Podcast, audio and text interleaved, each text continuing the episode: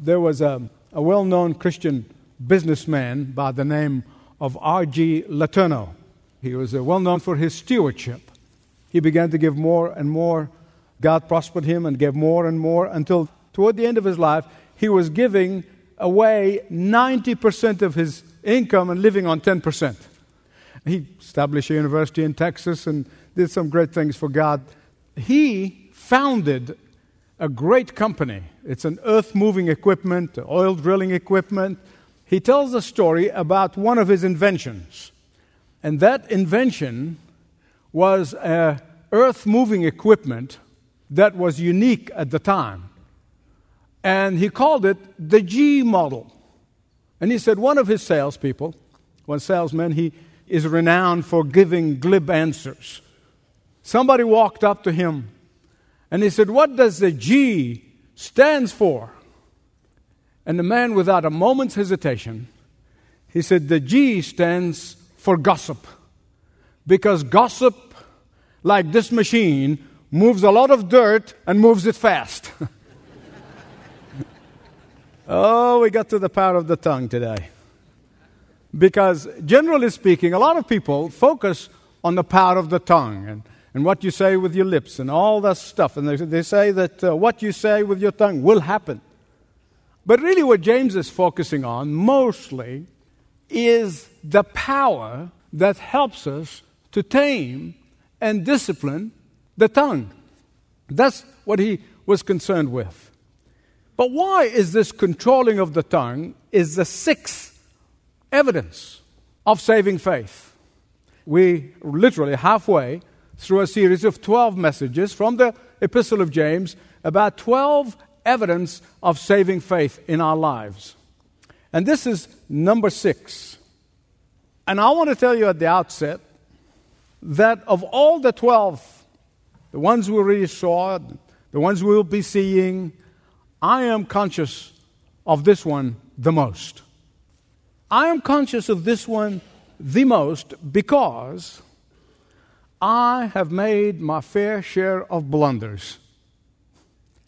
I have said and written many things that I wish I can take back, but alas, I can't. That is why now I am constantly, constantly, not just a daily basis, several times throughout the day, I'm asking the Holy Spirit of God to control not just my tongue and my lips, but to control my thoughts and at no more time that this is important than when I preach and teach and give advice. Sometimes I'm about called upon to give, you know, speak a word, and I send one of those telegraphic prayers to the Lord. And same thing, control what I'm saying, control what I'm thinking.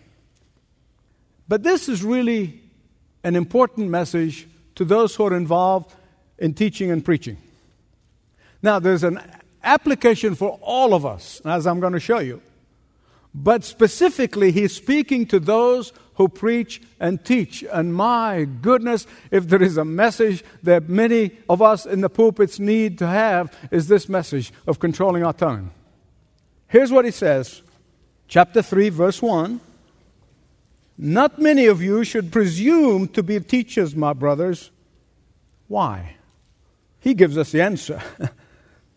we who teach, that is publicly or privately, will be judged strictly. There's a whole set of criterion by which God is going to judge those of us who teach and preach. Those who teach or preach or lead in any way, and that, by the way, includes parents, because God placed you in your home to be a leader, to lead your children, to lead your family. We must always approach that leadership role, that call of God, whether it be in the home or the church or in the business or whatever it might be, we must approach this with a sense of awe. Awe. And I tell you the reason, every time I stand up here, my knees knock, and I'm so glad you can't see them. And uh, even though I've been 40 plus years in the ministry, they still knock every time I get up to speak. Why? Because it's very simple. The Bible is filled with examples of those who've ministered or served out of selfish ambitions and they paid a consequence. They did not have to wait for eternity to be judged, they were judged right on the spot. Take, for example, Moses' sister, Miriam, his brother Aaron. They, out of selfish ambition, criticized Moses and his leadership by that saying, We are better leaders than he is. And they were struck with leprosy. Gehazi was the number two man to the prophet Elisha. And he was filled with selfish ambitions and with greed, and he went after the wealth of General Naaman, who came from Syria, and he was struck with leprosy. In Matthew chapter 20, where the mother of the Zebedee brothers, and she said, Have one on the right, one on the left. I mean, she thought it was going to be a great earthly kingdom. And she wanted to have the place of honor and a place of power. And Jesus rebuked her. In Acts chapter 5, the Bible tells us about a couple who were filled with selfish ambitions and they dropped dead right in the church. and then in Acts chapter 8, it tells us about Simon the magician who supposedly came to Christ listening to the apostles. And then he wanted to buy the power of the Holy Spirit so that he can perform miracles like they were. And Peter literally rebuked him and condemned him. Selfish ambitions are too common in the church. These words should be sobering to every one of us, whether we speak in public or lead by example. Having said that, I believe the Bible teaches something called holy ambition. Holy ambition is very different from selfish ambition. Holy ambition is something that God places in our hearts. Let me tell you the example of that holy ambition. Holy ambition is for servanthood, not lordship and lording it over people. Holy ambition is for self giving, not self gratifying. Holy ambition is for edifying others, not ourselves. Holy ambition is for being a conduit of God in serving and ministering, not exploiting God's people. Why? Because words have power, according to James. The tongue has power. In fact, verse 2, James basically said that we all, every one of us, have some issues in our lives. That's why we put it today that we all have some issues that we're working on. I know some issues I have been working on all my Christian life, still working on them. And he said, Yes, every one of us does. Bring him constantly under submission of the Holy Spirit, constantly bring him under the blood of Jesus Christ, constantly trying to be surrendered to him so that he may empower me to overcome. Because we have not reached perfection yet. We will one day when we get to heaven the process of sanctification. It's day by day becoming like Christ. But James said the uncontrolled tongue is an indication of an undisciplined life. That a disciplined tongue is an indication of a consecrated life or a life that is in the process of being sanctified. In Matthew 12 37, here's what Jesus said. Listen carefully. For by your words you will be acquitted, and by your words you'll be condemned. Jesus is talking specifically about salvation. I remember a guy not long ago said to me, I don't want all this stuff about Jesus. What has he done? He basically, with his own words, he condemned himself. Nobody condemned him, he condemned himself. That's what Jesus is saying. And he is condemned unless he repents. What you and I say with our mouths is very important. In fact, I can tell you that I personally pray Psalm 141 3 several times a day. Not just once, uh, several times a day. Set a guard over my mouth, O Lord. Keep watch over the door of my lips. I do this whether I'm speaking to a large group or a small group, or I'm speaking to one person, giving advice. That's my telegraphic prayer. And James here is very anxious for us to understand the power of the tongue. Because there was an oral society, everything was transmitted by the tongue. But I would have to, and I don't think I'm doing violation to the text, we have to say written words. Because, oh my goodness, I have written some words that I equally wish that I could take back. But I do apologize when I'm under conviction. And in order to press this point home, he uses several metaphors about the tongue. He said the tongue is like the bit in the horse's mouth. It's a small thing in comparison to the horse. It's like the rudder in a ship. Remember back then, all their ships were wind driven, they were sail ships. Both the rudder and the bit are small implements in comparison to the object that they guide or lead or drive.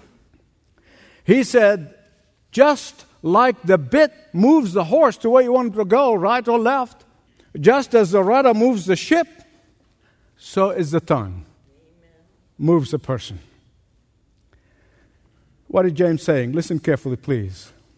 He is saying that the words of our mouth can spew out hate or words of love. That we can use it to curse and cause affliction, or we can bring words of healing. We can use it to share the love of Christ with someone, or we can use it to turn somebody off the gospel of Jesus Christ. In fact, I know I'm safe in saying that this is the most common sin among Christians an untamed tongue. But James is not even finished yet with these metaphors. He's piling them one after another. Why? To intensify the image of the destructive power that can be for the tongue. Verse 5 Consider what a great forest is set on fire by a small spark. I think we all have seen out west in California, and thousands and thousands and thousands of acres that literally charred, burned. Spark started it all. One spark. When I got to Australia, it was wintertime. And I remember my friends and even my wonderful father in law, and they always talk about the bushfire. Now, what's the bush? What's fire is? it took them a long time to explain it to me, but it really did not make sense until summer came. And I saw with those two eyes what a bushfire can do. How destructive, how disastrous, how people stay up all night to protect their houses from bushfire.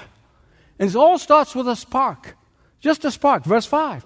What a great forest is set on fire by a small spark. It moves and it leaves nothing in its wake. All charred rubble and ashes. That's all you see when the bushfire is over. James is not exaggerating here. He really is not. He is saying an untamed tongue, that uncontrolled tongue, undisciplined, spiritually speaking tongue, can be like that spark that ignites a bushfire, a firestorm that torching everything in its path. Before I get carried away, I want to summarize to you five ways in which a tongue can sit ablaze and things on fire. The first one, that the tongue can ignite the fire through gossip. Through gossip. Oh, we excuse gossip as kind of one of those minor things, and, and um, harmless pastime.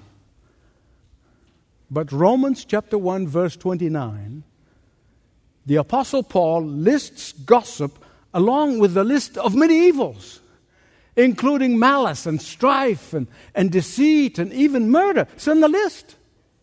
In 1 Timothy 5 13, Paul said, Idlers, gossipers, and busybodies are dangerous for a church. Listen to me.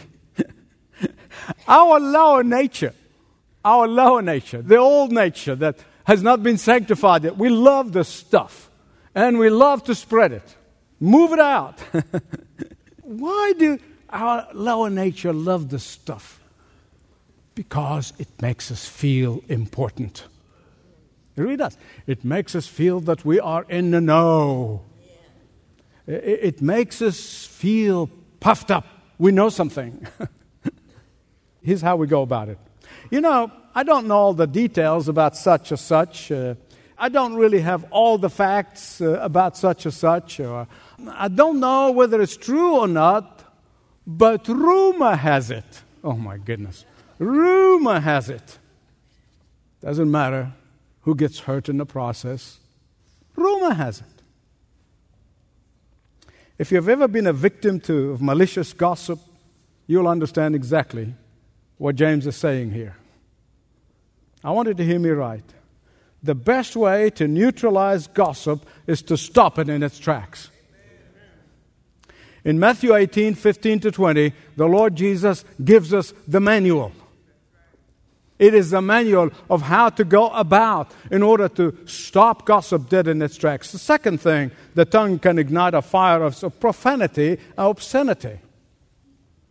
Ephesians 4:29 and following Paul said, "Do not let any unwholesome talk come out of your mouth." Any unwholesome talk. Somebody said, "Michael, we don't understand. He or she provoked me to it." You don't understand. Uh, he or she drove me to it. Nobody can force you to do anything you don't want to do. God gave us the power of the tongue for one reason, and that's to build one another up, to communicate grace to one another, uplift one another. The third thing the tongue can ignite a fire through utterance of lies or insinuations.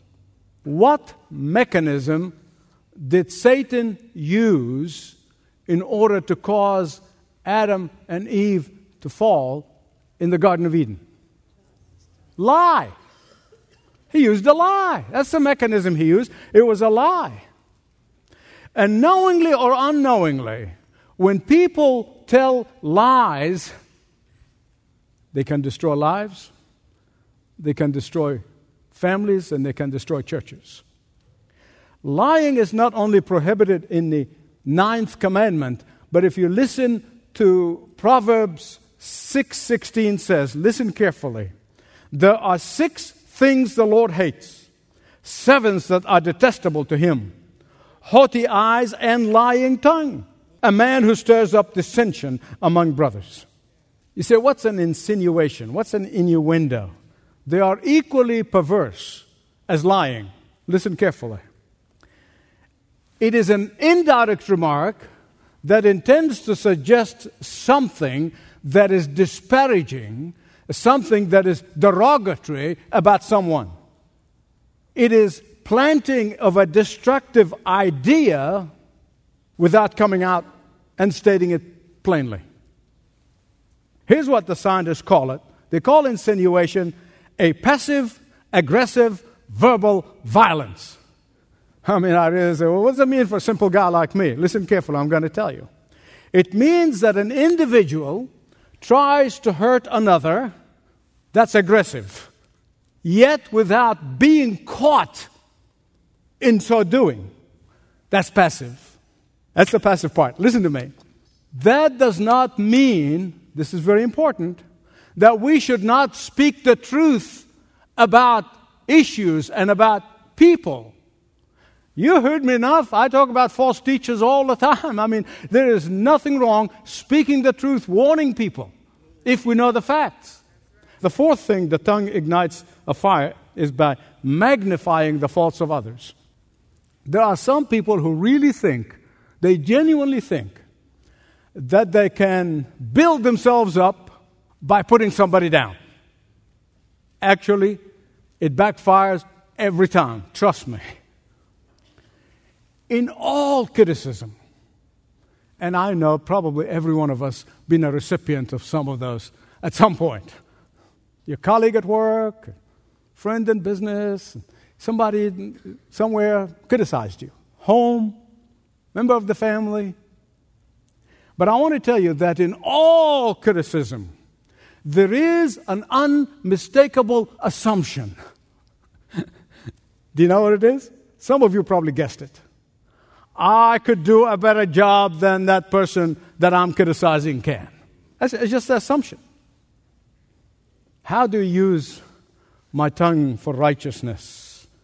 Is to use it to build up others. Build them up. Build them up.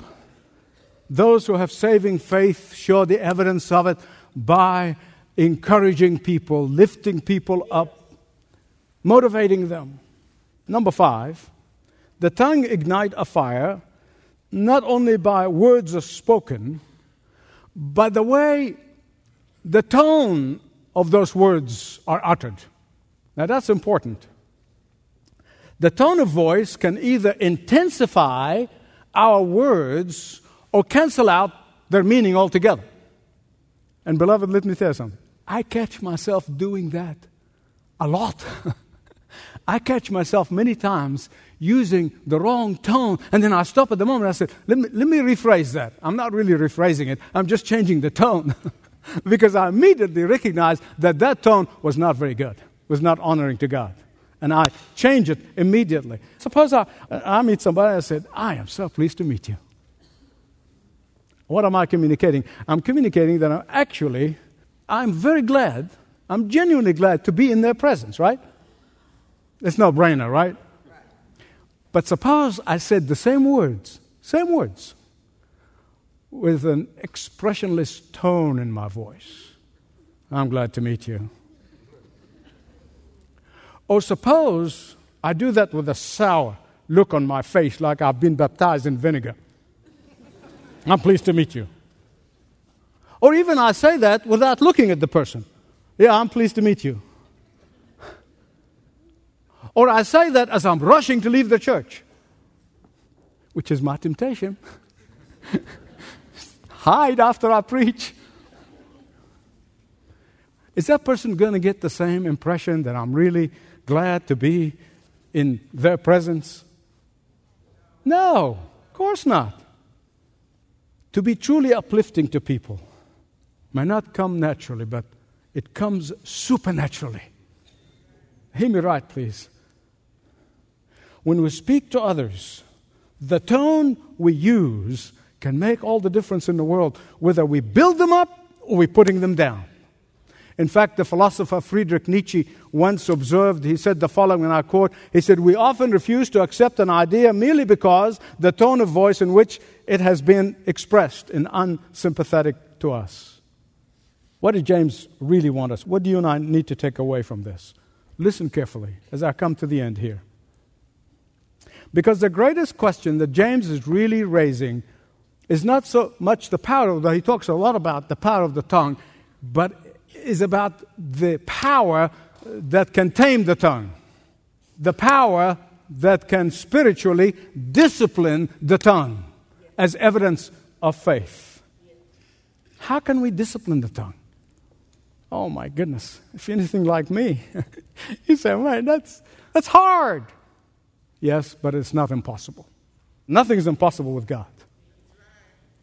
One thing I can tell you for sure is that growing in Christ every day helps. it really does. I'm so glad you all did not know me when I was new in the ministry, when I was just being newly ordained. My goodness, I knew everything about everything, and I was not bashful about letting people know it, whether they want it or not. but I thank God that it's not the case. And I'll tell people that when they say, What's sanctification? What does that mean? And you can look back in your life 10 years ago, five years ago, whatever, however old you are, however long you've been walking with God, and you say, Yes, I have grown in Christ. I have had power to overcome things that I know by nature would have got me down. That's what sanctification is all about. Question Can I simply choose to control my tongue? Can I do it? Can my sheer willpower put an end to any of these bad habits that we talked about here, the five things, whether it be gossip or swearing and lying or, or fault finding or causing hurt or division, whatever it is? Can we self will it? You know what James's answer would be? No. No, you can't. Look at verse 7. All kinds of animals, birds, reptiles, and creatures of the sea are being tamed and are being tamed. Verse 8 But no man can tame the tongue. This is downright depressing. It is depressing. But listen, it gets worse. It really does. It gets worse. The tongue is a restless evil full of deadly poison. Even now, with all of our advanced science and technology, even now with all, well, we can send a man to the moon, or we can send a ship to Mars and control it from the earth, and all of that stuff, we still can't control the tongue. Do you know why? Because we can't control the heart. That's why. And that's why our words are one moment praising God and another moment we are doing things that are dishonoring to God's word. So, James' conclusion is this the problem is not so much the tongue, although he focused on it, it's the spring, it's the well. And if the spring is taken care of, whether it's got sweet water or poison water, is going to show up in the tongue. And that's what he's trying to tell us here. And so, James' conclusion take care of the problem, the root of it, the spring, the heart. The tongue will take care of itself. And that is why he goes on to say, My brothers, this should not be. What is he saying?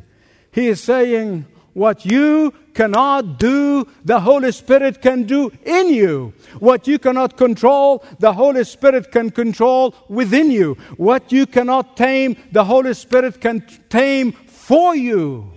He can control the heart, and when the heart is under His submission, when the heart is yielded to Him, the tongue will praise God, will bless people, will encourage people, will uplift people. And not just once or twice, but all day long.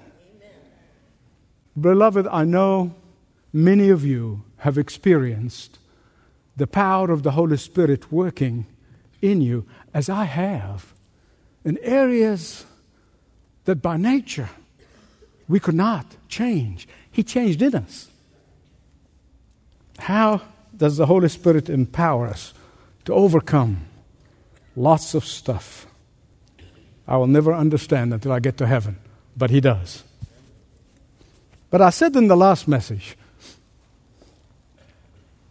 that if I need the surgery, if I, and, and I place myself in the trustworthiness of a surgeon and lay myself bare at that table, be cut on, how much more, how much more should I lay myself bare on the table of the chief surgeon who loves us so, who never hurts us, he only does whatever he does, even it may appear as hurt, but it's for good, for the good. Trust him to examine your life on a daily basis and transform your life because he can and He will. When you give Him control of your heart, the tongue is going to follow, and the tongue is going to be filled with praise and with joy, with affirmation, with encouragement, with uplifting words, and with thanksgiving. Our God, before whom all hearts are open, knows exactly where you are and what's going on in your life, and whether those areas that His presence need to come and take over complete control. Not just today after being convicted by the message of the Word of God. No, I'm talking about moment by moment, day by day, week by week, for the rest of life. Only you know. Father, you know our hearts. We don't know each other's hearts. We really don't, Lord. They don't know my heart. I don't know their hearts, but you do. And that's a comfort. and so we ask in the name of Jesus, whatever it is, whatever it is, I pray that as you have done it in many, many, many lives, you do it today. But Father, that's not just for so we can be selfishly happy, but so that we can be better servants of yours so that we would better extenders of the kingdom of God, so that we be better witnesses for you. For Father, it is your kingdom, it's your glory, it's your righteousness that we seek above all else. In the mighty name of Jesus, I pray. Amen and amen and amen. Thanks for listening to this message from Dr. Michael Youssef, recently featured on Leading the Way. If you'd like to know more about us, please visit ltw.org. That's ltw.org.